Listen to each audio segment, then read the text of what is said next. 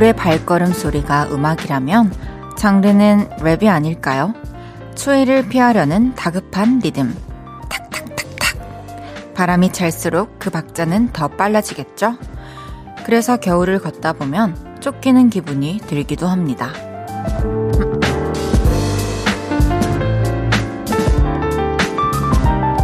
사람들의 표정을 살피거나 거리를 한번 둘러볼 여유도 없고요. 생각에 푹 잠기는 넉넉함도 부족하죠. 그래서 겨울에는 숨을 고르듯 마음을 가지런하게 해주는 시간이 종종 필요한 것 같아요. 지금이 그러기에 딱 좋은 때 아닌가 싶습니다. 춥고 바빴던 하루가 저물어 가네요. 볼륨을 높여요. 저는 헤이즈입니다. 1월 5일 목요일 헤이즈의 볼륨을 높여요. 로꼬 화사의 썸바디로 시작했습니다. 겨울 여러분의 발걸음은 어떠세요? 확실히 여유가 좀 부족하죠. 아, 너무 추워, 빨리 가지! 하면서, 진짜 저만 생각해봐도 그냥 어디로 들어가기 급급해요. 빨리 이 추위를 피하고 싶은 마음뿐인데, 그래서 이제 또 실내로 들어오면은 특히나 릴렉스할 시간을 갖는 게 필요할 것 같습니다. 바쁘고 추운 하루를 마무리하면서 또 따뜻한 차 한잔 하면서 느긋한 마음을 가져보는 것도 좋을 것 같은데요. 박승표님께서 헤이디 늦은 오후에 친구 만나러 나왔는데 옷을 얇게 입고 나왔는지 춥네요. 빨리 걸어야겠어요. 네 맞아요. 이렇게 추울 때는 손도 이렇게 옷 끝까지 내려가지고 핸드폰도 보지 말고 근데 그 와중에 문자 보내주셔서 너무 감사합니다.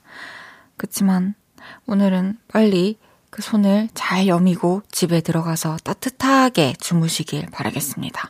내일부터는 더 잘 입고 나가셔야 돼요. 따뜻하게. 숭이 왔다 님께서 이 시간쯤엔 전기장판 안에서 간식 먹으면서 볼륨 켜놓고 이런저런 생각하는 게 최고종.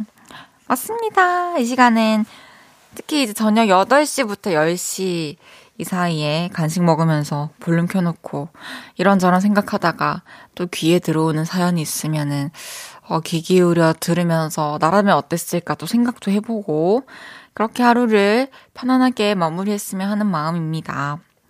0897님께서 오늘 방학을 했어요. 그런데 즐길 틈도 없이 부족한 과목 보충 신청해서 내일부터 학원에서 늦게까지 공부해요. 그래도 틈틈이 볼륨 들으며 힐링할게요.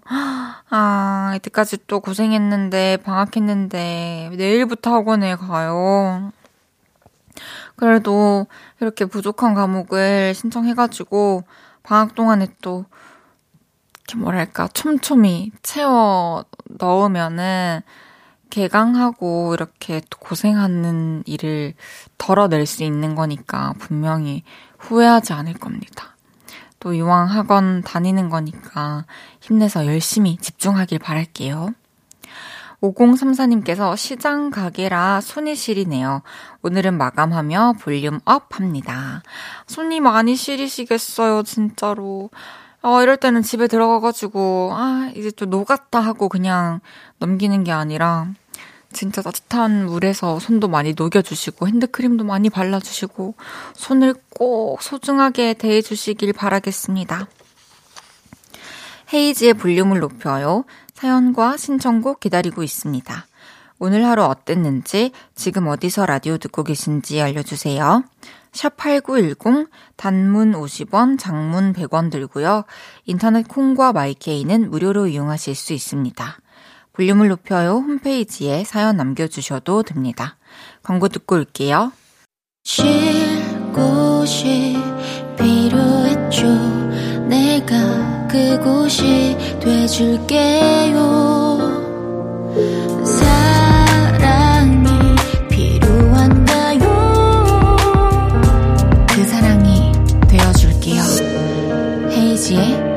볼륨을 높여요.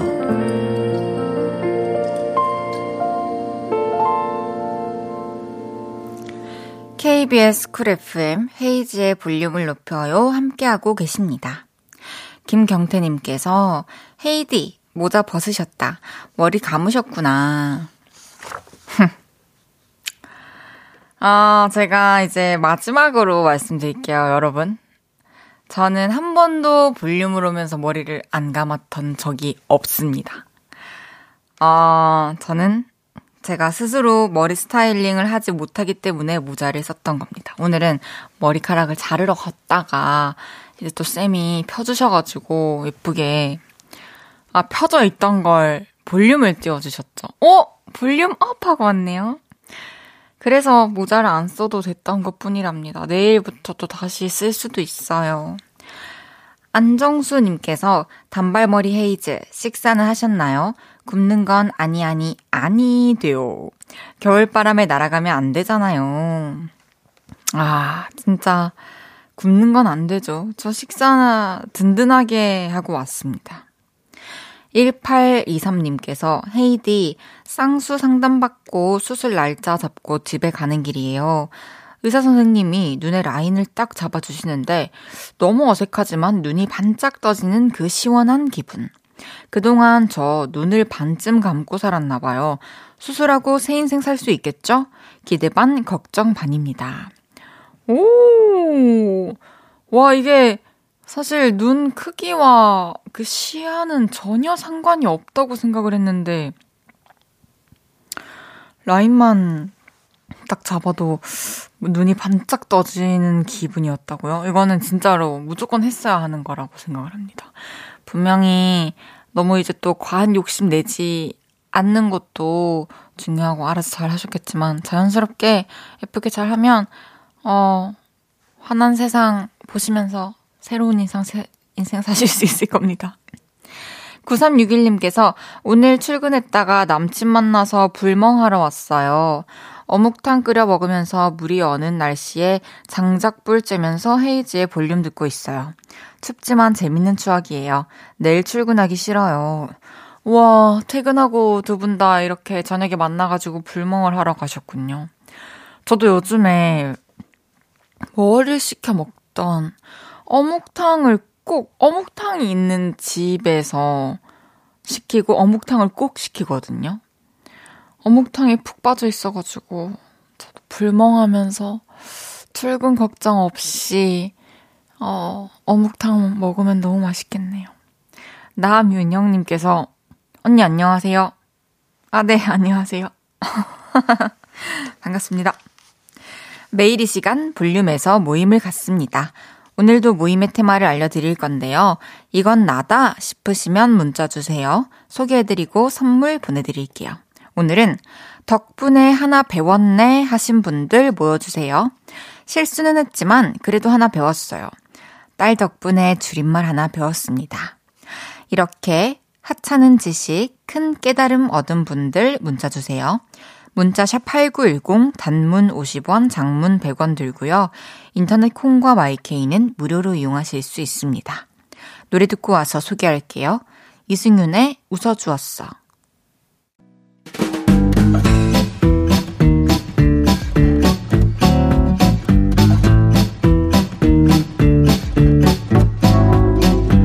오늘 볼륨의 지식 업데이트 하신 분들이 많으신데요. 자자, 줄 맞춰서 서주세요. 앞으로 따라니.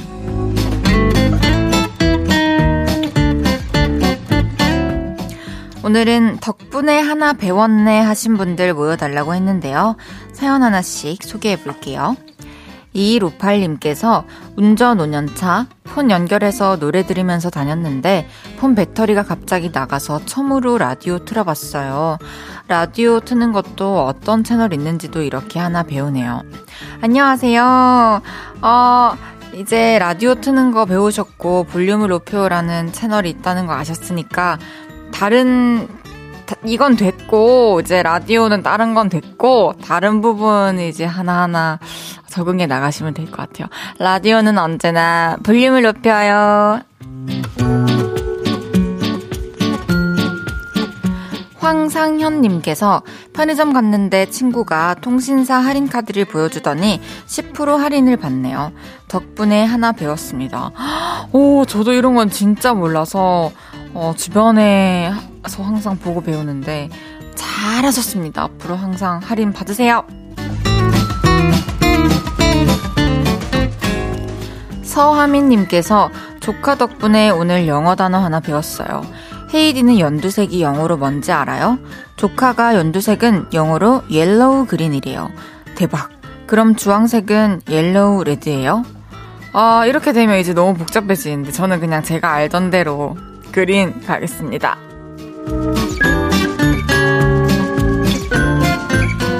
심야 야식회님께서 저는 지금까지 drive-through라는 거를 한 번도 해본 적이 없는데요. 친구 덕에 어플로 미리 주문하고 차로 픽업하는 것까지 처음으로 알았네요. 이렇게 편한 걸 이제야 알았답니다. 그쵸, 너무 편한 시스템이죠. 근데 제가 막상 운전을 한다고 생각하면 저는 거기 들어가가지고 줄 서서 막 주문 이렇게 얘기 준비한 거 다 읊고 받아서 무사히 나오는 게 너무 걱정이 되네요. 모든 드라이브 스루를 이용하시는 분들 대단하십니다.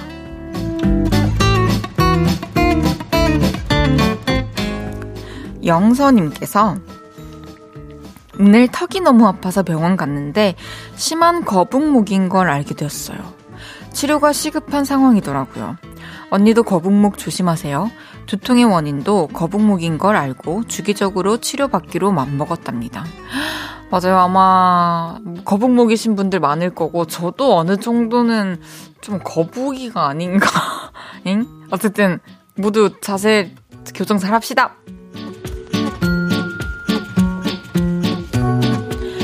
이외에도 딸한테 자연스러운 메이크업을 배우셨다는 임정현님, 아내에게 밥배와 빵배가 따로 있다는 걸 배웠다는 2014님, 옆집 언니한테 올림머리 예쁘게 묶는 법 배웠다는 4792님까지 소개해드린 모든 분들 핫초코 보내드립니다. 노래 한 곡 듣고 올게요. 조이의 좋은 사람 있으면 소개시켜줘. 조이의 좋은 사람 있으면 소개시켜줘 듣고 왔습니다. 앞으로 나란히 매일 다른 테마로 모임 갖고 있어요. 내일도 재빠른 문자로 함께 해요. 파이팅님께서 스마트폰 만지다가 엉겁결에 할머니께 전화가 걸어졌어요. 덕분에 할머니랑 통화하고 얼마나 손주 전화를 기다리시는지를 알게 됐어요. 할머니, 이제 전화 일요일마다 할게요. 와, 너무너무 이 실수를 통해서 또 소중한 깨달음을 얻었군요. 처음에는 일요일마다 전화하고 또 시간 좀 지나면 일주일에 두 번, 세 번 그렇게 늘려가는 것도 좋을 것 같습니다. 0988님께서 안녕하세요. 저는 엄마랑 같이 라디오를 듣고 있습니다. 어제는 친구와 문자를 주고받다가 친구에게 영어 숙제 줄임말이 영숙이란 걸 배웠어요. 아, 그렇군요. 어, 영숙. 정말 이름으로도 너무 주변에 많이 있는 이름이기 때문에 굉장히 더 사람 같아서 벽이 느껴지네요. 0980님께서 늘 퇴근하고 각자 운동하고 집에 오면 자고 있어서 아침밥 먹을 때만 보는 하숙생 같은 저희 신랑과 오랜만에 데이트하고 있어요. 비록 부대찌개 밀크티 사서 집에 가고 있지만 오랜만에 둘이서 듣는 라디오 좋네요. 와, 하숙생. 아침밥 먹을 때만 보는 하숙생. 아, 이렇게 또 두 분이서 오붓한 시간을 보내고 계시는데 저에게 또 사연을 보내주셔서 감사드리고요. 부대찌개 맛있게 드시고 행복한 저녁 보내시길 바라겠습니다. 2442님께서 집에서 가족들과 같이 듣고 있어요. 목소리 너무 예뻐요. 얼굴처럼. 음, 너무 감사해요. 아니, 왜 이렇게 웃음이 멈추질 않지? 입이 왜 이렇게 안 내려가노? 5924님께서 저 제대로 몸살 나서 아침부터 응급실 다녀왔어요. 자취생이라 병원 데려다 줄 사람도 없고 너무 아파서 혼자 119 전화하고 다녀오는 길에 죽 사 들고 들어오는데 너무 서러워서 눈물이 왈칵 쏟아지더라고요. 119 혼자 전화해서 병원 갔다 온 거예요. 아휴, 너무 이렇게 추운 날에 또 너무너무 힘들었겠다. 잘 오늘 푹 쉬고 내일도 푹 쉬고 이번 주는 몸 낫는 데만 신경을 쓰시길 바라겠습니다. 박성준님께서 오늘로써 금연 356일째입니다. 1년을 앞둔 시점에서 소회를 말씀드리자면 그동안 숱한 유혹들과 힘든 상황이 있었는데 그걸 잘 이긴 제 자신을 칭찬하고 싶어요. 그쵸. 얼마나, 얼마나 유혹들이 많았겠어요. 정말 잘 참으신 거를 뭐라 해도 칭찬해드린다고 해야 되나? 너무 잘하셨습니다. 이제 1부 마무리하고 잠시 후 2부에 다시 만나요.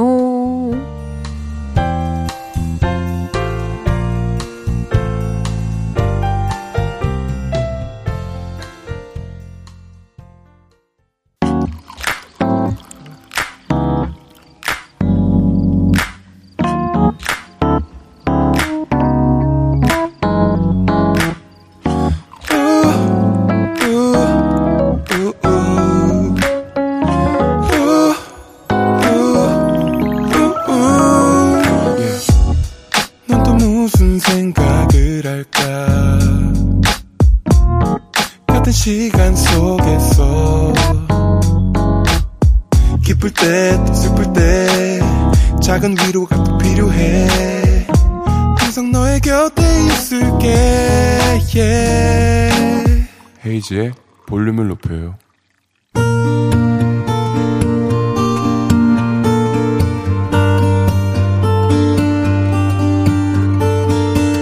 다녀왔습니다.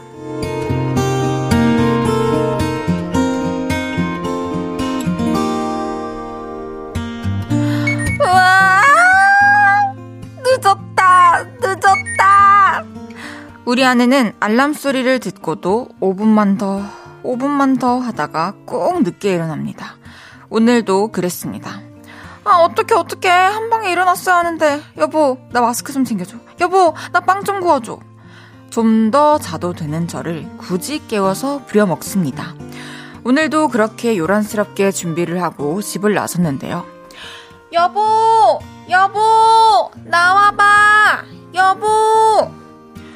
창밖에서 이런 소리가 들리더라고요. 그래서 창밖을 내다봤는데요.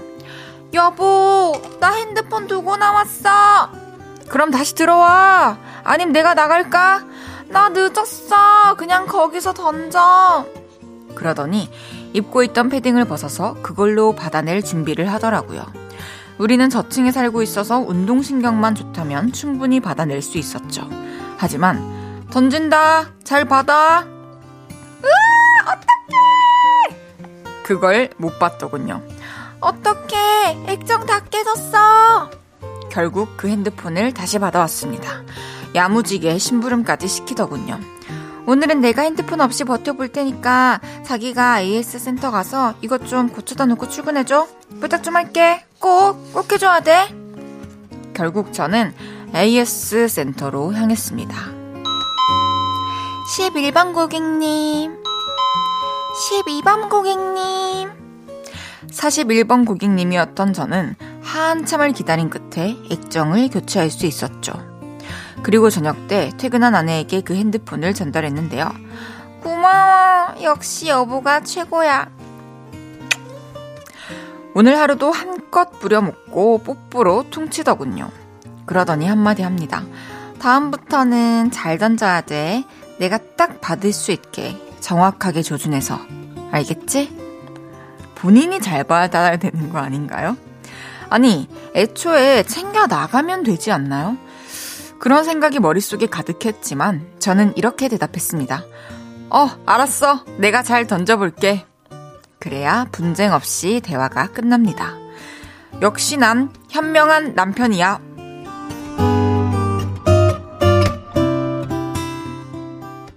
헤이즈의 볼륨을 높여요. 여러분의 하루를 만나보는 시간이죠. 다녀왔습니다에 이어서 들으신 곡은 데이브레이크의 꽃길만 걷게 해줄게 였습니다. 다녀왔습니다. 오늘은 5169님의 사연이었습니다. 5169님 고생이 많으셨습니다. 어, 그리고 삶의 지혜가 느껴지는 그런 사연이었는데요. 현명한 남편이 맞다고 생각을 하고, 어, 실시간 댓글에도 진짜 현명한 그리고 지혜로운 남편이라는 댓글이 굉장히 많이 올라왔습니다. 그리고 또한 사랑꾼이신 것 같아요. 그쵸? 저도 굉장히 물건을 잘 흘리고 다니는데, 어, 저의 남편분이 아무래도 제 물건을 많이 주스러 다닐 것 같아요. 미안해요, 미리. 저희가 5169님께 선물 보내드리겠습니다. 손원웅님께서 왠지 헤이디 미래 모습을 드라마로 보는 것 같아요. 연기보다는 미래 헤이지를 지금 보여준 것 같은. 어머, 어떻게 아셨어요? 와, 신기해요. 김윤정님께서 엘베로 핸드폰만 내려보내면 되는데 남편분 현명하시네요. 아내랑 싸워서 이겨서 뭐 하겠어요? 변호사도 아니고 잘하셨어요. 변호사도 아니고 진짜 맞는 말입니다. 그러니까 뭐 이기고 지고 해가지고 전적 쌓이는 것도 아니고 뭐 누가 돈 주는 것도 아니고 상금이 걸려 있는 것도 아니고 진짜 싸워서 이겨서 뭐 하겠어요. 송명근님께서 보통은 남편이 제일 큰 아들인데 사연자분 집은 아내가 제일 큰 딸이군요. 명근님께서 또 재밌는 어, 비유를 해주셨네요. 진무송님께서 정말 현명한 남편이네요. 전 그게 안 됩니다. 물론 안 되는 사람이 더 많겠죠. 숭이 왔다님께서 학교에서 친구가 슬리퍼 두고 가서 제가 3층에서 던져줬는데 그게 1층 교실로 들어가서 크게 혼났었어요. 바람이랑 그런 것들이 또 1층 창문을 타고 들어가게 만들었나 봐요. 그게 또 수업 시간이나 이랬으면 정말 학창 시절이었다면 너무 무서웠을 것 같아요. 다녀왔습니다. 하루 일과를 마치고 돌아온 여러분의 이야기 이곳에 풀어놔주세요. 볼륨을 높여요 홈페이지에 남겨주셔도 좋고요. 지금 바로 문자로 주셔도 됩니다. 문자 샵 8910 단문 50원, 장문 100원 들고요. 인터넷 콩과 마이케이는 무료로 이용하실 수 있습니다. 노래 듣고 올까요? 에릭남의 그 밤. 에릭남의 그 밤 듣고 왔습니다. 여러분은 지금 89.1MHz KBS 쿨 FM 헤이즈의 볼륨을 높여요에서 저 헤이디와 데이트를 즐기고 계십니다. 김은지님께서 액정 얘기하니까 생각나요. 스물 초반에 술집에서 짐 챙기고 나갈 때 친구들이 취해서 폰을 맡기면 안 될 것 같아서 살짝 입으로 물었어요. 카드 무는 것처럼. 그러다 힘 조절 잘못해서 송곳니로 액정을 깨버렸어요. 치아는 의외로 강하더군요. 와, 치아는 정말 멀쩡했던 건가요? 분 진짜 웬만해서는 떨어뜨려도 잘 안 깨지는데, 와, 조심하셔야 됩니다. 김다희님께서 연말에 다녀왔습니다 사연 보냈던 사람입니다. 20년 동안 했던 발레 강사 일을 잠시 쉰다고 사연 보냈었는데 사연 읽어주셔서 감사했어요. 쉰 지 이제 5일 되었는데 몸이 벌써 근질근질해요. 빨리 회복해서 3월부터는 다시 시작해보려고 해요. 그동안에 못 들었던 볼륨 드릴게요. 아, 안녕하세요. 이제 쉰 지 5일 차 접어드셨군요. 매일같이 또 이제 몸을 쓰는 일을 하셔가지고 집에 계시면은 분명히 또 근질근질하고 나가고 싶고 일해야 될 것 같고 그런 마음이 많이 들 것 같아요. 그렇지만 3월까지는 그저 쉬시는 데만 전념하시길 바라겠습니다. 푹 쉬세요. 김유홍님께서 야근하고 지금 퇴근하면서 헤이즈의 볼륨을 높여처럼 볼륨 조금 높이고 음악에 맞춰 신나게 집으로 가네요. 매일 듣다가 문자 남깁니다. 역시 음악과 사연은 알 수 없는 내일에 희망을 주는 것 같아 발걸음도 가볍게 up 시켜봅니다. 김용님은 어떤 것에서도 이 희망을 느끼고 또 기분 좋은 그런 감정을 잘 이끌어내시는 것 같습니다. 오늘 이 퇴근길이 또 가벼웠으니까 내일 출근길의 발걸음도 가벼울 거예요. 정명윤님께서 이번에 우수사원으로 상을 받았어요. 이게 축하받을 일인데 옆자리 과장님이 제가 받는 걸 영 내키지 않나 봐요. 여기저기 하는 일도 없는데 운 좋게 받은 거라며 선배를 무시한다고 말하고 다닌다는데, 아, 저 어떻게 대처해야 하죠?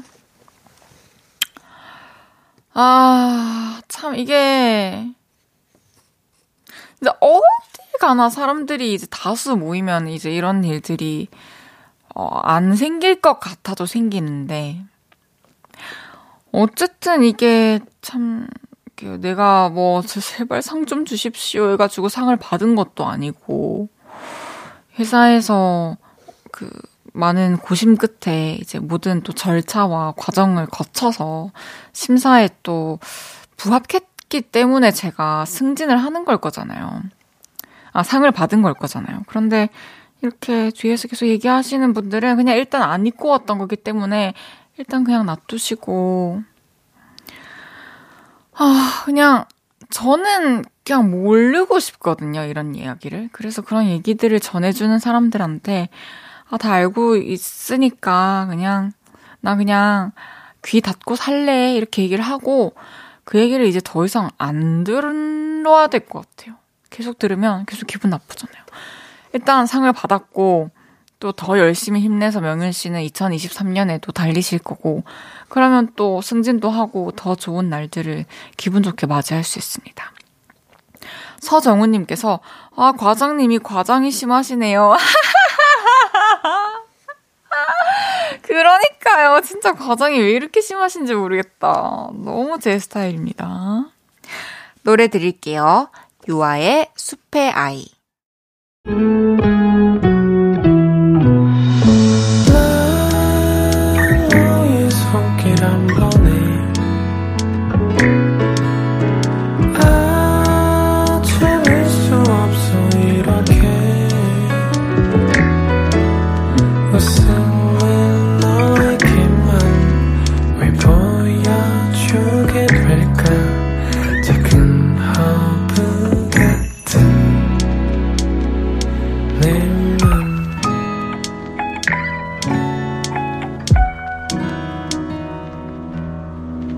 헤이지의 볼륨을 높여요.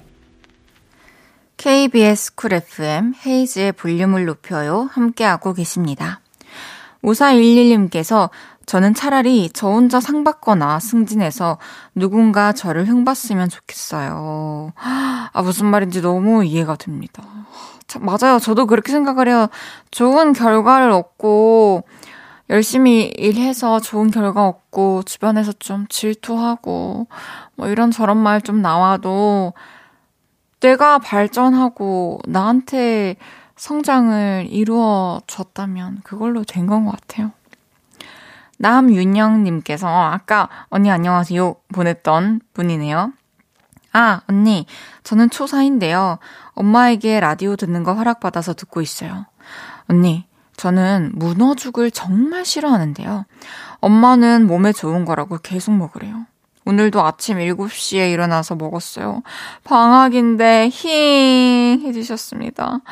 와, 문어죽이라는 메뉴를 처음 들어봤는데 정말 맛있겠습니다. 언니 너무 부러운데요, 윤영 씨. 근데 윤영 씨의 어머니께도 제가 어, 피드백을 감히 드리자면 아침 7시는 조금 심한 것 같아요. 한 8시 정도는 어떤, 어떠실지, 어, 어쨌든 라디오 듣는 거 허락해 주셔서 너무 감사드리고, 문자 쓸 수 있게 해주셔서 감사드립니다. 잠시 후 3, 4분은 개그맨 이재율 씨와 주문할게요! 함께 할 거고요. 오늘도 9시에 출석 체크 합니다. 오늘의 출첵 미션은 내 자랑입니다. MSG 양념 팍팍 쳐서 한 줄로 내 자랑 보내주세요. 센스 있게 보내주신 10분께 양념치킨 쏠게요. 어, 곧 마흔인데 소년미가 넘쳐요. 약간 차우는 느낌?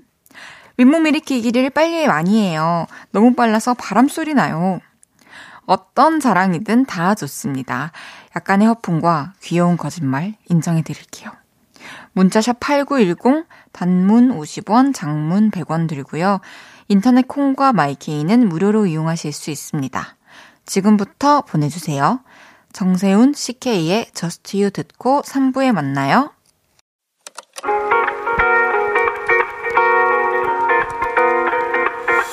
매일 밤 내게 발베개를 해주며 우린 라디오를 듣고 내 매일 저녁마다 넌 잠긴 목소리로 말했다 5분만 더 듣고 있을게.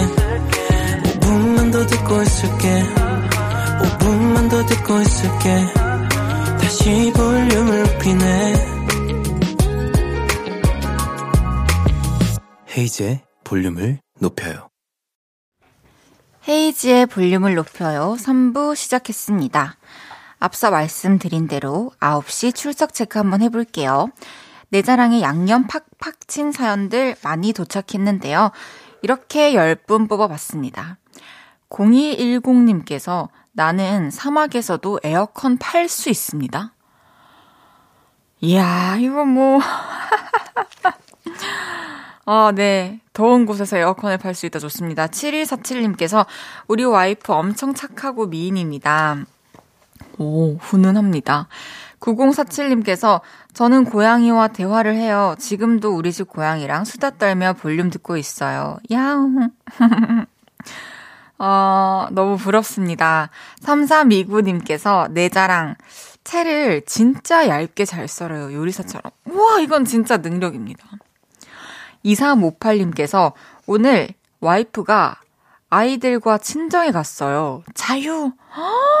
이거는 진짜 많은 아버지 분들이 부러워하실 사연이라고 생각이 됩니다. 2358님께서 오늘 와이프, 아, 7665님께서 저 13살인데 8살로 많이 봐요. 슈퍼 동안. 어, 제가 느끼기엔 거기서 거긴 것 같은데, 뭐 축하드립니다. 어, 9737님께서 27세 직장남, 세 가지 음식 만드는데 딱 20분 걸립니다. 신랑 수업 끝. 와, 27세. 직장, 세 가지 음식, 20분. 멋집니다. 1560님께서 이번 주 토요일이 45번째 생일인데, 45번째 생일인데, 현빈 닮았어요.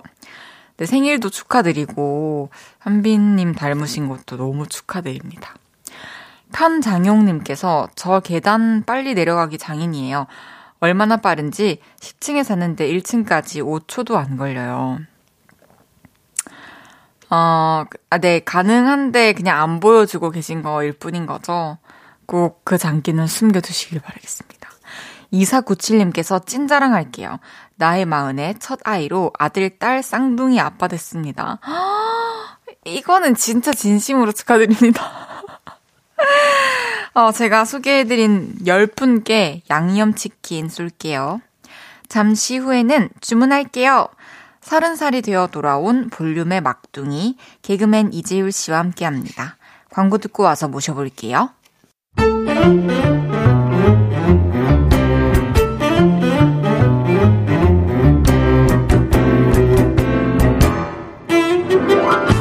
주문할게요. 혹시 막 웃음이 나는 재밌는 메뉴 있나요?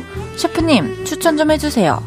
자, 오늘의 주제다. 나이를 잊은 어른들의 철없고 멋있는 이야기들. 지금부터 문자로 받아본다. 문자 샵 8910 단문 50원 장문 100원이고 인터넷 콩마이케이는 음, 무료다. 아,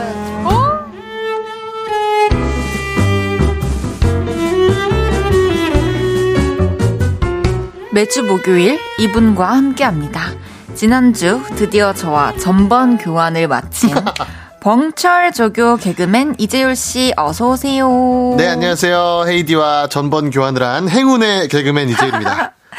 한주 동안 잘 지내셨습니까? 아, 너무 잘 지냈죠. 아니, 지난주에 우리가 만났을 땐 재율 씨가 20대였는데, 그렇죠, 한주 그렇죠. 지나고 나서 만났는데 이제 30대가 됐어요. 맞아요. 1년 전에 뵙고 또 처음 뵙네요, 이렇게. 어, 별 느낌 없죠?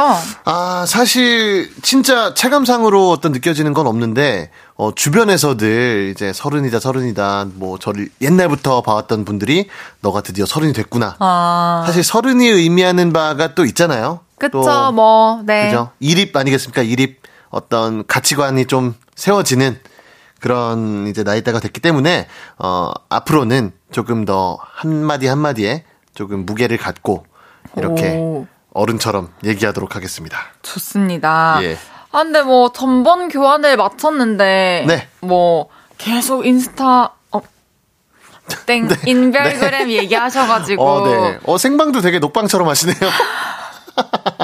죄송합니다. 어 하면 없는 일이 되는 것처럼. 아, 네. 네. 아니, 저기, 마팔도 했고. 아 그죠 그죠 그죠. 마팔 했는데 뭐, 별 그것도 없고, 전번 교환했는데 뭐, 문자 한 통을 하길 하나. 아. 그런 것들을 제, 그, 쟁취해서 얹고자 하는 게 뭐예요? 아 사실 이제 그거는 이제 작년에는 그랬지만 올해부터 아닌 건가요? 올해는 이제 제가 또 같이 아, 어른 아니겠습니까? 저 언팔 해도 돼요? 어 그거는 사실 네, 왜요? 아니, 저 작년에는 저도 만난 지 얼마 안 됐지만, 네. 그냥 앞으로 오래 함께 할 사람이니까 언젠가 시간을 함께 하다 보면 내가 마팔하는 날이 오겠지라는 생각으로, 어 그렇죠 그렇죠. 좀 그걸 앞당긴 생각으로 하긴 했어요. 아 예, 너무 감사하죠. 그런데 이제 올해는 좀 생각이 바뀌었어요. 아 사실 이게 작년까지만 해도 네. 아 저는 아직 20살 20대 완전 어린 아이인데 네네네. 그 우리 헤이디와 어떤 이렇게 연락을 해도 될까 싶었는데 이제 올해는 또 같은 노선 아니겠습니까?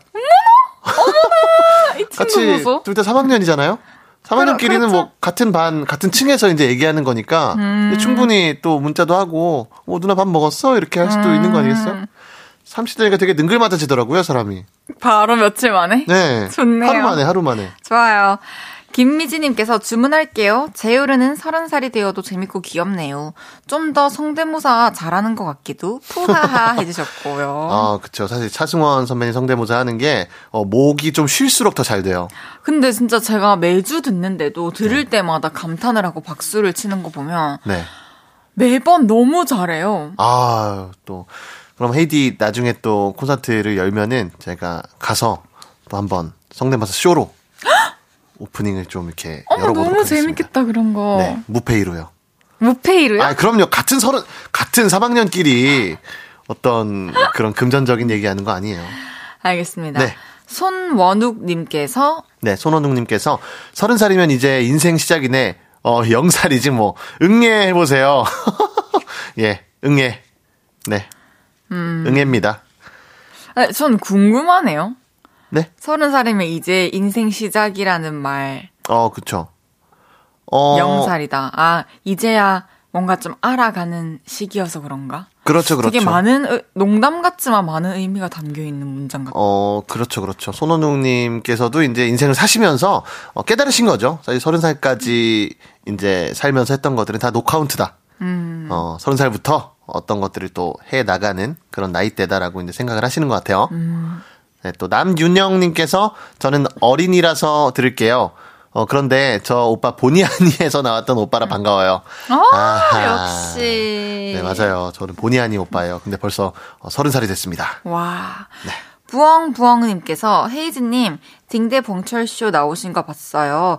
봉철 조교님이랑 케미가 진짜 좋던데 친분이 좀 있으신가요?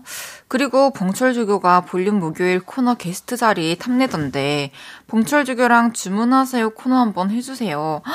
어, 제가 이제 딩대 아시죠? 어, 그쵸, 그쵸. 알죠, 알죠. 봉철 조교 님 뵈러 갔었거든요. 네, 어, 저도 그걸 이제 영상으로 봤는데, 어, 그때 제가 봤던 영상에서는 벙철 씨께서 우리 헤이디한테, 어, 딩대에, 아, 여기 이제 볼륨을 높여요에 목요일 자리에 좀 들어오고 싶다라고 했더니, 네. 우리 헤이디께서, 아, 저는 재유 씨랑 하는 게 훨씬 좋다. 맞아요, 뭐 맞아요. 재율님이랑 이렇게 얘기를 할 때 훨씬 더 안정감이 있고, 어떤 재미도 훨씬 있고, 재율 씨한테 좀 더 기대고 싶다. 뭐 이런 말씀을. 아니 MSG를 얼마나 치는 건데 언제 무슨 기대고 싶다 이런 그러니까 얘기를 그, 했어요. 그런 뉘앙, 뉘앙스로. 아 뉘앙스가 제가 언제 기대고 싶은 뉘앙스였나요? 뭐 얼마든지 되게 어 오빠 같기도 하다 뭐 그런 식으로 이제 말씀을 해주셨던 것 같아요. 그래서 보면서 되게 흐뭇했었거든요.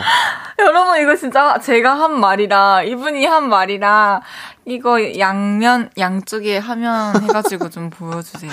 아 근데 또 제가 사실 그 딩대 녹화장에 있었잖아요. 아 와주셨죠? 네, 갔었는데 어, 그때 지금 영상으로 다 담지는 못했어도 그때 당시엔 또 그런 칭찬들을 또 많이들 해주셨어요. 여러분들 여러분들 많이 그 영상 보시면은 네. 저뿐만이 아니라 되게 다양한 아티스트들이 나와가지고 저도 다 봤거든요. 맞아요, 맞아요. 아, 너무 재밌더라고요. 정말 불세출의 아티스트 분들이 나왔는데 우리 헤이디께서 마지막을 또 장식을 해주셨습니다. 감사합니다. 가장 인지도가 높았다고. 네, 딩대에서 판단을 했나 보죠. 네.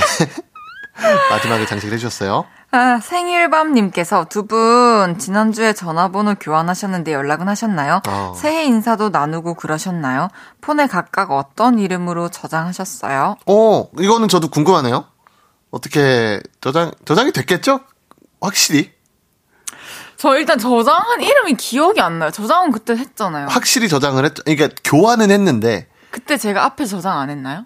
앞에서 저장은 안 했어요. 제가 번호를 찍어 드리고, 전화를 받고, 저는 바로 저장을 했는데, 저장, 아이, 이거는 사실 당연히 아, 저장을 이따가 했겠지. 나가서 같이 동시에 확인해 봅시다. 아, 너무 아마, 좋아요. 아마 이재율 이렇게 저장했지 않을까 하는 생각이 드는데요. 아, 이름으로 저장하는 스타일이세요? 네. 딱 정확히? 네. 어, 저도 원래는 딱 이름으로 저장을 하는데, 뭐 혹시 23년부터 바뀌었나요? 어, 조금 능글맞아지면서, 지금 제가 저장이 된 게, 지금 갑자기 기억이 났어요. 음. 예쁜 헤이즈 누나라고 해놨던 것 같은데, 이거 진짜잖아. 네. 그러면은 어, 네, 이렇게 저장이 돼 있네요. 그러면은 인정할게요. 시원하게 인정할게요. 야, 뭔데 뭔데 이렇게 다 수식어가 있어요? 보이는 라디오라서. 네? 그 수식어가 있나요? 아니, 원래 없는데, 이제, 헤이디한테만 조금 감사합니다. 바꿔봤습니다. 감사합니다. 저도 확인하고 나중에 알려드릴게요. 아유, 감사하죠. 어 그리고 저희는 새해 인사는 이제 오늘 처음 나누게 되었는데요. 새해 복 많이 받으세요. 아, 새해 복 많이 받으시고. 올해도 날아다니십시오. 올해는 딱 작년에 두 배만 잘 됐으면 좋겠습니다. 우리 헤이디께서. 저요? 네. 너무 감사합니다. 아, 너무- 재율님은 4배. 저는 이제 헤이디와 연락을 자주 주고받을 수 있을 정도만 되면 정말 행복할 것 같아요. 아니 연락 그게 그렇게 중요해요. 아, 그럼요. 횟수가? 어떤 이런 DJ와 게스트 사이에서 연락 문제는 아, 항상 나오는 문제거든요. 비즈니스이기 때문에 또 네. 어, 평소에도 일 얘기를 또 해야 되고 연락을 중요하게 생각하는 DJ가 있고 안 그런 게스트가 있는데 아, 저 같은 경우는 연락하는 걸 굉장히 중요하게 생각합니다. 알겠습니다. 저도 뭐, 맞춰 가보도록 하겠습니다. 밥 먹고 있어요. 뭐 이런 것도 좀 밥 먹고 있다고요? 갑자기 알겠습니다. 말씀을 드릴게요. 네. 어, 이제 코너 시작해 보겠습니다. 네. 여러분이 보내주시는 주제 문자 소개해드리는 시간이죠. 주문할게요. 오늘의 주제 다시 한번 소개해 주세요. 자, 오늘의 주제다. 야, 야, 야, 내 나이가 어때서? 우리 한 살 더 먹었으니까 나이 얘기도 해봐야죠. 오늘은 나이값 못하는 어른들의 철없는 행동들, 그리고 나이를 개의치 않는 멋있는 오. 어른들의 모습들 전부 다 받아볼까 합니다. 예를 들면 이런 겁니다. 제 남친과 남친 친구들 술만 먹었다 하면 오락실에서 펀치 게임을 하는데 네 주먹은 물 주먹이네 내 주먹은 불 주먹이네 하면서 밤새 죽치고 있어요. 언제 철들어 이런 것도 좋고요. 우리 할아버지 곧 80살이신데 2023년에 유행할 청청 패션 위에 코트 입고 성수동에 커피 드시러 가세요. 멋쟁이. 나이를 잊은 철없음과 멋있음 모두 모두 보내주세요. 문자 샵 8910 단문 50원 장문 100원 들고요. 인터넷 콩 마이케이는 무료로 이용하실 수 있습니다. 소개해드리고 선물 드릴게요. 좋습니다. 재우 씨는 평소에 뭐 누군가에게 나이 값 좀 해라 이런 소리 들으시는 편인가요? 아 듣죠. 들어요? 자주 듣습니다. 네 자주 아, 듣고 그게 진심 담긴 이야기인가요? 아니면 장난인가요? 장난이 많겠죠, 사실. 그리고 올해는 더 들을 것 같아요. 이제 서른 살 3호선이 되고 나서, 어, 더 많이 들을 것 같은데, 어, 사실 장난기가 너무 많으니까, 주변에서 막 이상한 장난 같은 거 치고, 보통 회사에 가서, 뭐 회의하고 그럴 때 막, 남들 회의할 때 가서 뒤에서 막 웃긴 표정 짓고 이런 거 아, 하면, 정말 재밌겠다. 고등학교 때는 하는 행동들이잖아요. 어. 근데, 자꾸 그런 걸 하고 싶더라고요. 근데 그런 거를 이렇게 지켜주는 사람이 있어가지고 그렇죠. 또 그 추억을 또 떠올리면서 웃을 수도 있고 그렇죠. 좋은 것 같아요. 분위기 메이커 말 그대로. 제가 제가 이제 회의할 때 그런 걸 보면서 다들 아 나도 고등학교 땐 저랬었는데 하면서 음. 또 회상하시면서 또 미소 지으시는 것 같아요. 그렇습니다. 네. 노래 듣고 와서 여러분의 문자 소개해 볼게요. 볼빨간 사춘기에 나의 사춘기에게. 볼빨간 사춘기에 나의 사춘기에게 듣고 왔습니다. 헤이지의 볼륨을 높여요. 이재울 씨와 주문할게요. 함께하고 있습니다. 오늘의 주제는 이겁니다. 야, 야. 내 모기가 왜 나이가 어때서 스튜디오에 어떻게 모기가 들어왔지, 여기? 여러분의 문자 소개해 볼게요. 네. 7756님께서 용돈 떨어질 때마다 아내 몰래 딸 돼지, 돼지 저금통에서 만 원씩 꺼내 썼어요. 정말요? 앞으로도 안 한다고 장답은 못 합니다. 안 돼! 범죄 예고까지 해주셨어요. 안 돼요. 이거, 이것만은 안 돼요. 야. 언젠가 들통 나는 순간. 아, 그러게요. 이미, 이미 신뢰, 신뢰금이 갔어. 그러게요. 이게 딸 돼지 저금통에 그래도 만 원짜리가 있었네요. 만 원짜리는 보통 많이 없을 텐데, 그죠? 그러니까 그래서 더 오히려 빈, 그러니까 지금은 이거를 까보지 않아서 모르는 거지. 아, 분명히 어느 날 정도 텐데. 모였을지 대충 가늠을 할 텐데. 딸이 이제 뭐 나이가 어떻게 될지는 모르겠지만 어른들 중에 되게 못난 어른들 있- 있거든요.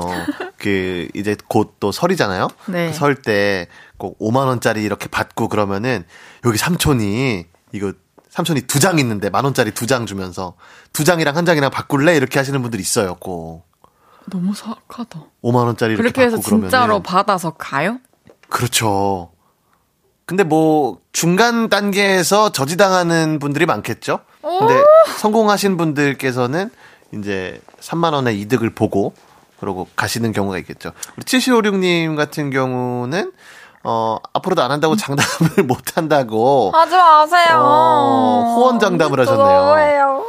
야, 5034님께서 우리 75세 엄마 에어로빅 반짝이 의상 입고 맨 앞줄 기압도 최고 왕언니 엄마 최고 와 진짜 대단하시다. 야, 에어로빅 반짝이 의상. 야, 그런 거 반짝반짝거리는 거 좋아하시는 분들 많죠. 그쵸. 근데 사실 75세까지 이렇게 에어로빅을 꾸준히 나가시고 한다는 게 야, 진짜 대단한 일이죠. 대단하십니다.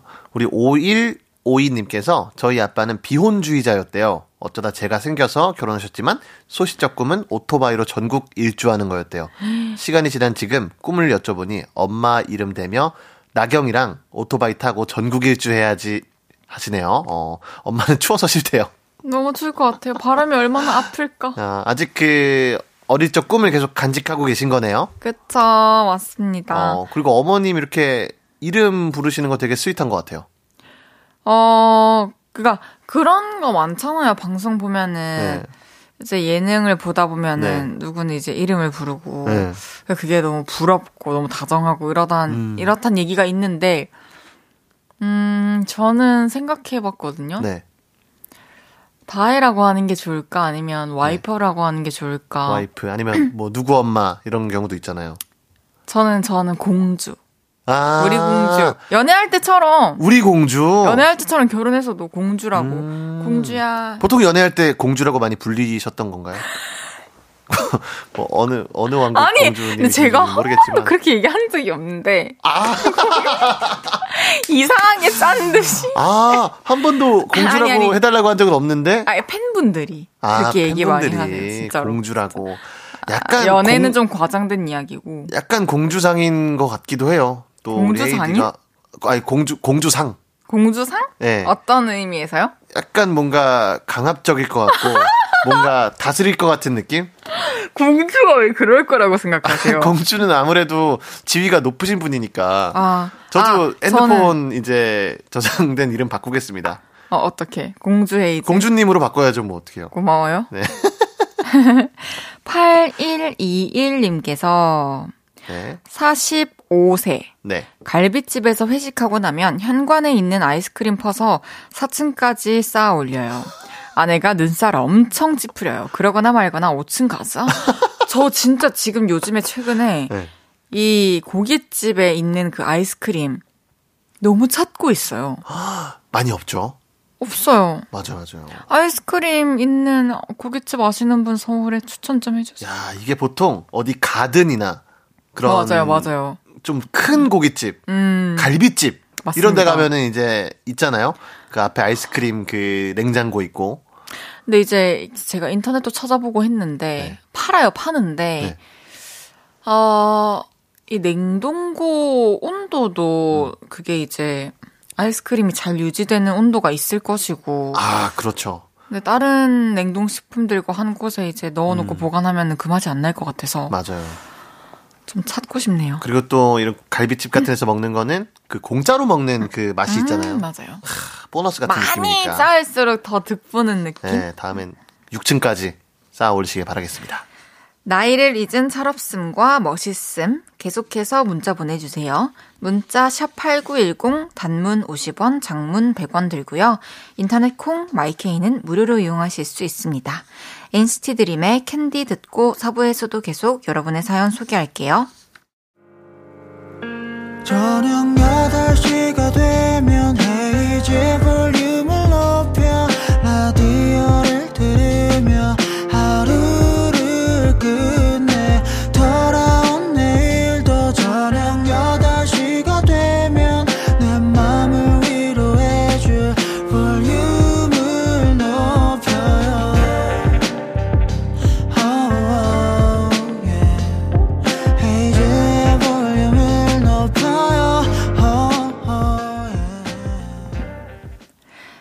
KBS 쿨 FM 헤이즈의 볼륨을 높여요 4부 시작했고요.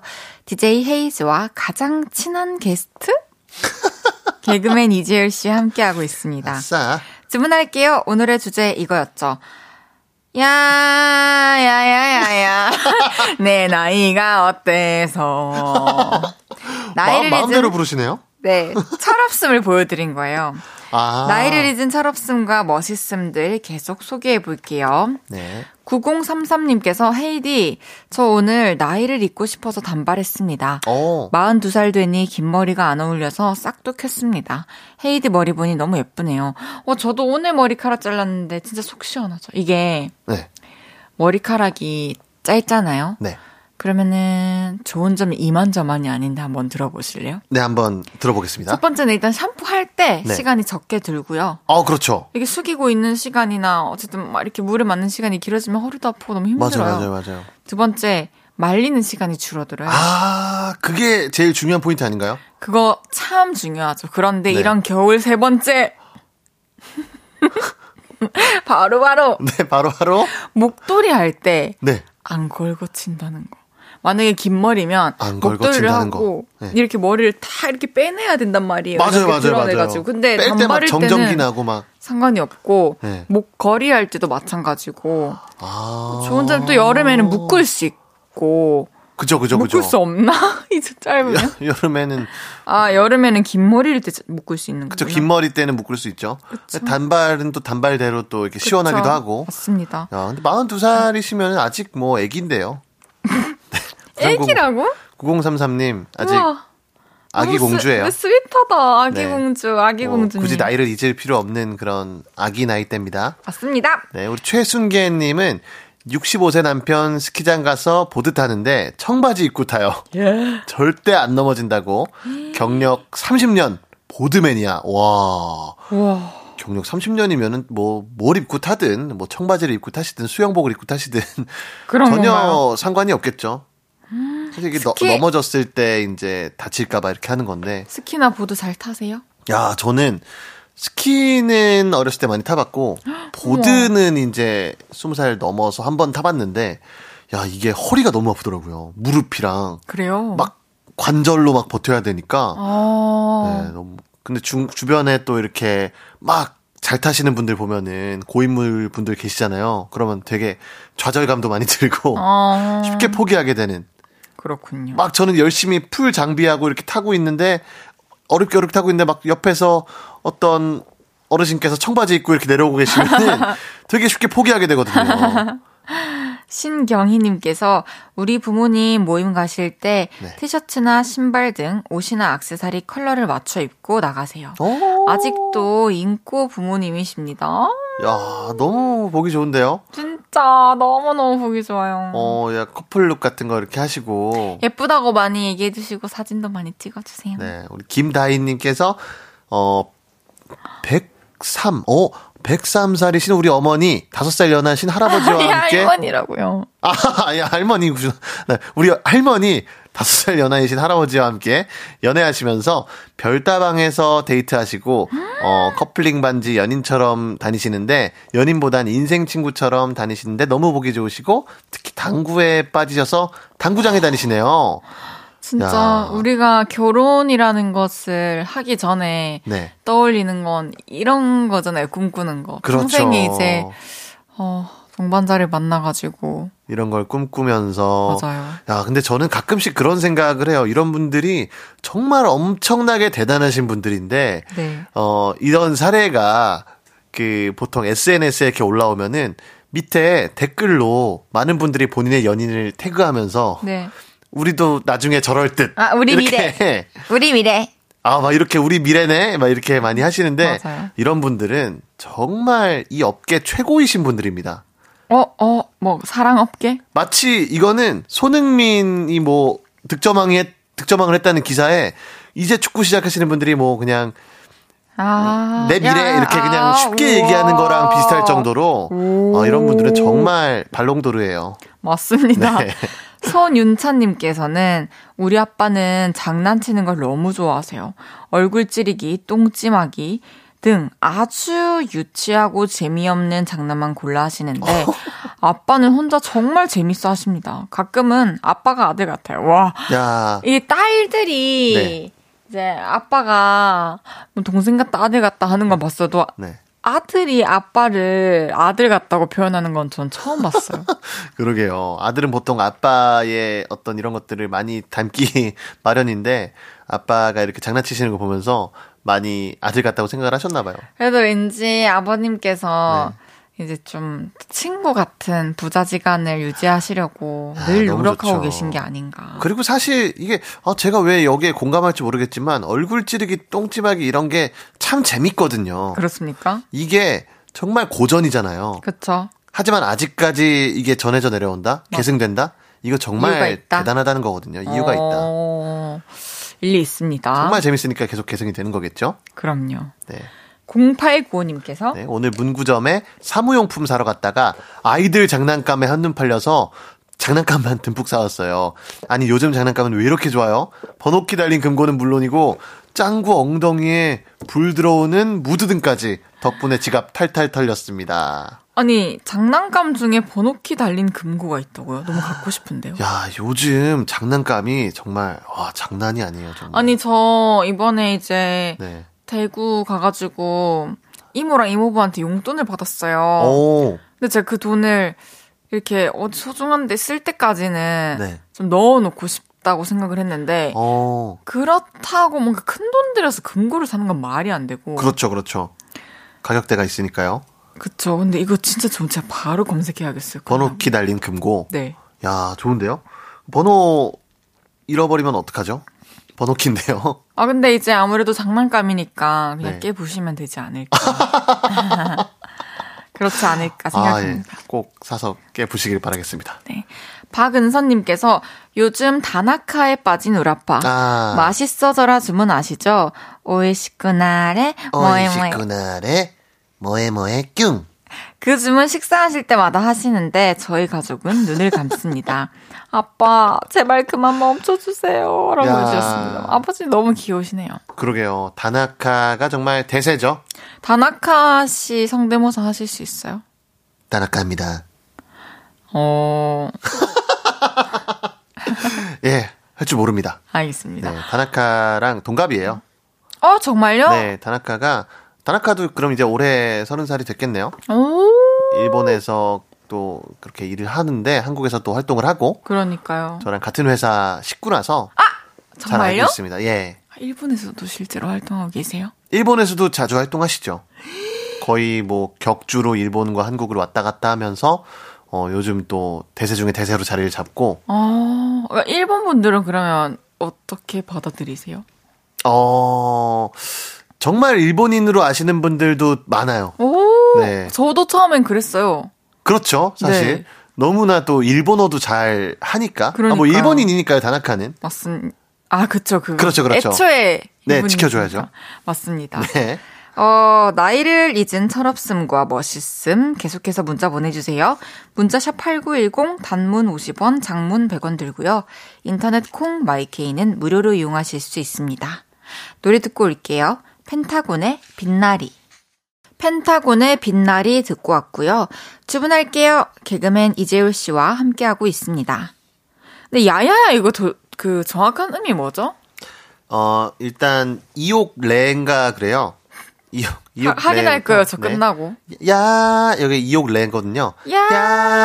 야야야 내 나이가 어때서 이렇게 야야야. 내 나이가 내 나이가 어때서 해서 어때서. 1옥 라로 끝나는 거거든요. 네 맞습니다. 갑자기 이름 라로 떨어진다고? 좋습니다. 실시간 문자 더 소개해 드릴게요. 네. 이경민 님께서 40대인 울 남편은 마트에 가면 홀연히 사라져요. 아들이랑 장난감 구경하느라 넋이 빠져서 전화해도 휴대폰도 안 받고 속 터져요, 진짜. 아, 집에 가야 될때 듣고 이제 장도 다 보시고 하면은 네. 전화 안 받으시면 속 터질 수도 있을 것 같아요. 그쵸. 빨리 그줄 서야 되는데 계산하는데 장난감이 요즘 너무 quality가 올라가서 아니, 최근에 보신 적 있어요? 장난감 코너? 장난감 코너 전네 봤어요, 있어요. 봤어요. 저요, 봤어요. 뭐산 적 있어요. 헉, 뭐 샀어요? 저는 문구류를, 저 원래 종이류를 되게 좋아해요. 어렸을 때부터 색종이 아 모으는 거 좋아하고, 네. 컬러별로 있는 색종이들을 진짜 무슨 보물 모셔놓듯이 야. 항상 이렇게 보관을 해놨어요. 지금도 깔별 막 A4 용지 이런 게 네. 집에 엄청 많아요, 색종이랑. 옛날에 학종이 이런 것도 좋아했겠네요. 그쵸, 너무 좋아했죠. 어. 그래서 그런 색종이 같은 것들 되게 어, 신기한 패턴 많길래 색종이 많이 사고, 야 사면은 그걸로 뭘 종이를 접는 거예요? 아니면 그냥 모으기만 하는 거예요? 종이를 접어가지고 막 가끔씩 스케치북에 제가 막 색연필이나 크레파스 같은 걸로 막 그림 그리고 낙서할 때가 있어요. 네. 막 스티커로 꾸미고 오. 그럴 때 이제 접어서 원하는 글자를 만드는 획이 될 수도 있고 한 획 한 획. 야 이거는 정말 기술인데요? 거기에 뭐 편지를 쓸 때도 있고 뭐 포장을 할 때 여러 개 이제 이어 붙여가지고 이렇게 포장할 때도 있고. 정말 이거는 뚝딱이 아빠 이후로 그냥 종이를 너무 좋아해요. 같아요. 야 그렇게 종이를 잘 다루시는 게. 야, 근데 무슨 일? 아 그래서 그런 거 네네네. 샀었고 샀고. 또 저 이제 그 카메라 음. 이제 애기들 쓴 카메라 맞아요, 있잖아요. 맞아요, 맞아요. 그, 그런 거 보이면 사고 그게 또그 감성이 있잖아요. 있죠. 그 저화질의 감성이 있어서. 은근 잘 나옵니다. 야, 그거 은근 잘 나와요. 저희 그 회사의 피식대학의 그 이용주 형이 네네. 그걸 들고 다녀요. 어, 들고 저도 들고 다니면서 다녀요. 조금 찍더라고요, 이렇게. 저도요. 그게 실제로 컴퓨터 연결해서 뽑을 수도 있잖아요. 맞아요. 하, 대단한 것 같아요. 재밌습니다. 네. 김민정님, 우리 할아버지 할머니 부부싸움 하시면 할아버지는 드럼 치러 가시고 할머니는 댄스 학원 가세요. 와 너무 현명하신 이 뭐랄까 스트레스 해소법 역시 야, 이게 사실 정말 스트레스를 푸는데 정말 좋은 방법들 중에 하나들이죠. 맞아요. 드럼 치시면서 이렇게 막 푸시고 할머니는 댄스 학원에서도 막, 막 street dance 같은 거 추시겠죠? 뭐 저기 krump나 그런 꽝꽝 치는 그런 powerful한 춤을 추시면서 어, 스트레스를 푸실 텐데 정말 건강한 방법인 것 같아요. 박혜연님께서 조카들에게 포켓 땡빵 사준다 해놓고 네. 빵만 갖다 주고 띠부실은 가져가는 남자친구요. 요런 분들 대원 전 많이 봤어요. 빵은 됐고 네. 띠부실은 가져가는. 저도 사실 네. 제가 저는 빵이 중요했거든요. 네. 그래서 빵을 먹고 스티커 준 적 있고. 아, 그럼 win-win이네요. 그쵸. 근데 뭐 제가 가진 게 그렇게 막 레어템은 아니었다는 게 어, 문제지만. 사실 조카들도 띠부실이 더 갖고 싶었을 텐데, 아. 어, 필요 없는 그런가? 것만 주시고, 중요한 거 가져가셨네요. 송희영님께서 저희 남편은 애들이 엄마만 찾는다고 삐져서 애들이 아빠한테 놀아달라고 하면 엄마랑 놀아 라고 합니다. 평소에 잘해 라고 보내주셨습니다. 아, 애들이 또 아빠한테 놀아달라고 하는 게, 어, 자의에 의해서 이렇게 놀아달라고 하는 게 아니라 엄마가 저기 가서 아빠한테도 좀 놀아달라고 해봐. 이렇게 해서 아빠한테 하는 걸 수도 있을 것 같아요. 그게 이제 뉘앙스가 느껴지면은 아니야, 엄마랑 놀아. 아빠는 괜찮아. 이렇게 해주실 경우도 있겠죠? 그럴 수도 있고 이제 네. 그 바깥에서 이제 또 일을 하시는 그 가장 큰 이유가 가족들을 위해서잖아요. 그렇죠, 그렇죠. 근데 같이 있는 시간이 어 엄마보다 아빠가 더 적거나 아빠보다 엄마가 더 적으면 네. 같이 있는 사람을 더 찾을 수밖에 없는 것 같고 음. 일을 하면서도 더 많은 이름을 부르게 되는 늘 내 곁에 있어주는 사람을 더 많이 찾게 되잖아요. 그렇죠. 그런 거 같은데 이제 밖에서 가족들을 위해서 또 고생하고 집에 왔는데 엄마만 찾으면은 음. 서운할 수 있을 것 같습니다. 그렇죠. 엄마, 엄마가 이제 아빠랑 놀아주시면 되겠네요. 어, 어, 그죠? 따뜻한 결말. 네, 이렇게 하면은 선순환. 좋아요. 네. 아이들은 엄마 찾고, 엄마는 아빠 찾고, 아빠는 아이들 찾고, 이렇게 네. 가위바위보 형식으로 노시기 바라겠습니다. 팔, 조혁재님께서, 어, 저 볼륨 임피디님과 동년배인데, 어머니랑 싸우고 열흘째 말 안 하고 있습니다. 어, 철이 없다는데 철이 뭔가요? 어, 임피디님과 동년배라고 굳이 이렇게 또 말씀을 해주셨네요. 어, 그런데 임피디님과 동년배면은 30대시겠네요? 32세 정도 되시죠? 음, 뭐 어머니랑 싸우고 근데 열흘째는 좀 심한 것 같아요. 아, 아, 25이라고 하시네요. 아, 25이시구나. 왜냐면 시간이 거꾸로 가시거든요, 저희 피디님이. 아, 정말요? 맞아요. 작년쯤 작년 26이었던 26이었는데 것 어떻게. 올해 네. 25이 되신 거죠? 맞아요, 맞아요. 또 만 나이 또 적용되고 하면 더 어려지실 거예요. 곧 22살 정도? 6월쯤 되면? 아, 그러게요. 아니, 이제는 연락, 뭐, 뭐 같이 살고 계시면은 네. 이제 내일 말씀드리고요. 오늘 밤에 또 안 주무시고 계시면. 그렇죠. 뭐 열흘째 말만 안 하고 계신 거지. 뭐 다른 SNS로 연락을 하실 수도 있어요, 엄마랑. 안 할 거예요. 속상하실 거예요, 지금. 그렇죠. 먼저 이제 물꼬를 터주시길 바라겠습니다. 저희가, 아, 좋아하실, 케이크 좋아하실까요? 어머니께서? 어, 좋아하시죠. 케이크 보내드릴게요, 혁진님. 네. 어머니께 사들고 가셔가지고 미안했다고 얘기하세요. 띠부씨를 빼돌리시고 그러시면 안 됩니다. 그러니까요. 같이 나눠 드세요. 어, 진무송님께서 아니 그리고 헤이디 제 용돈이 10만 원인데 네. 고2 되는 딸 용돈이 7만 원인 겁니다. 세상에 이게 말이 되냐고 제가 따졌죠. 근데 딸과의 동급 대우가 억울하다고 따지는 저 철없는 건가요? 전 51세입니다. 너무 억울해! 저도 너무 억울해요. 야, 이거 억울하네요. 야, 고2 되는 딸 용돈이 7만 원인데 본인 용돈이 10만 원. 야, 그래도 어떻게 보면은 딸보다는 3만 원 정도 더 이렇게 사랑을 받으시는 거니까 어, 감사하시길 바라겠습니다. 재율 씨. 이거 감정 이입해서 얘기 코멘트 하시는 거 맞죠? 이 사람이다 생각하고. 아, 정말 근데 이분이라고 생각을 하면은 어 억울할 수도 있을 것 같아요. 네. 에, 좀 이렇게 올해 분위기 좋게 잘 얘기하시면서 네. 좀 용돈 협상을 해보시길 네. 바라겠습니다. 사실 연봉 협상은 연말에 해야 되는 건데 그쵸. 시기를 또- 좀 놓치신 것 같아요. 놓쳤으니까 올해 말에 또 한번 기대해 보세요. 알겠습니다. 재율 씨와 이제 인사 나눌 시간이고요. 새해 첫 목요일에 함께 이렇게 생방으로 또 시간 보냈는데 어떠셨나요? 어, 일단 새해에 첫 생방을 또 헤이디와 함께 할 수 있어서 너무 영광이었고 올해도 정말 기운이 좋네요. 좋죠? 네. 좋습니다. 어, 이재율 씨 보내드리면서 저는 광고 듣고 다시 올게요.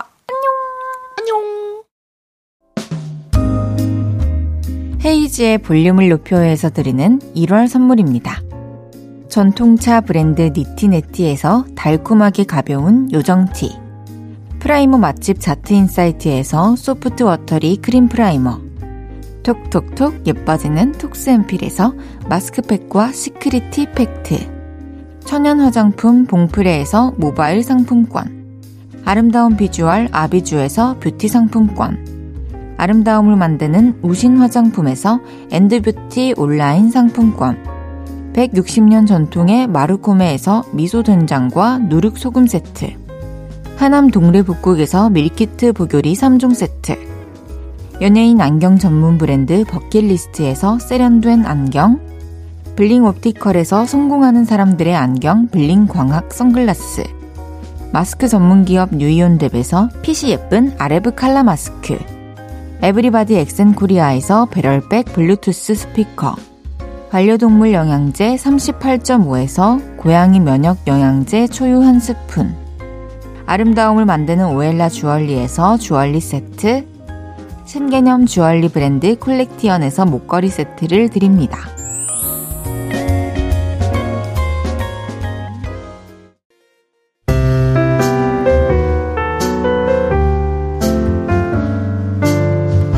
헤이지의 볼륨을 높여요. 이제 마칠 시간입니다. 1517님께서 재율님, 공주님 두 분 다 수고하셨어요. 내일도 보이는 라디오로 공주님 볼 수 있는 거죠? 네, 내일도 공주는 생방으로 여러분들과 함께 합니다. 시오님께서 헤이디 오늘도 수고하셨어요. 목이 추우니까 목도리 하시고 내일도 따뜻한 하루 보내세요. 사랑해요. 알겠습니다. 내일은 제가 목도리 하고 올게요. 내일은 왔어요. 쇼미더머니 11에 출연한 천재 프로듀서 팀 그루비룸과 함께 합니다. 그루비룸은 저의 노래 널 너무 모르고 그리고 먹구름 작곡에 참여한 분들이기도 한데요. 어떤 만남이 될지 내일 생방송도 기대해 주세요. 내일의 인정의 미학 들으면서 인사드릴게요. 볼륨을 높여요. 지금까지 헤이즈였습니다. 여러분, 사랑합니다.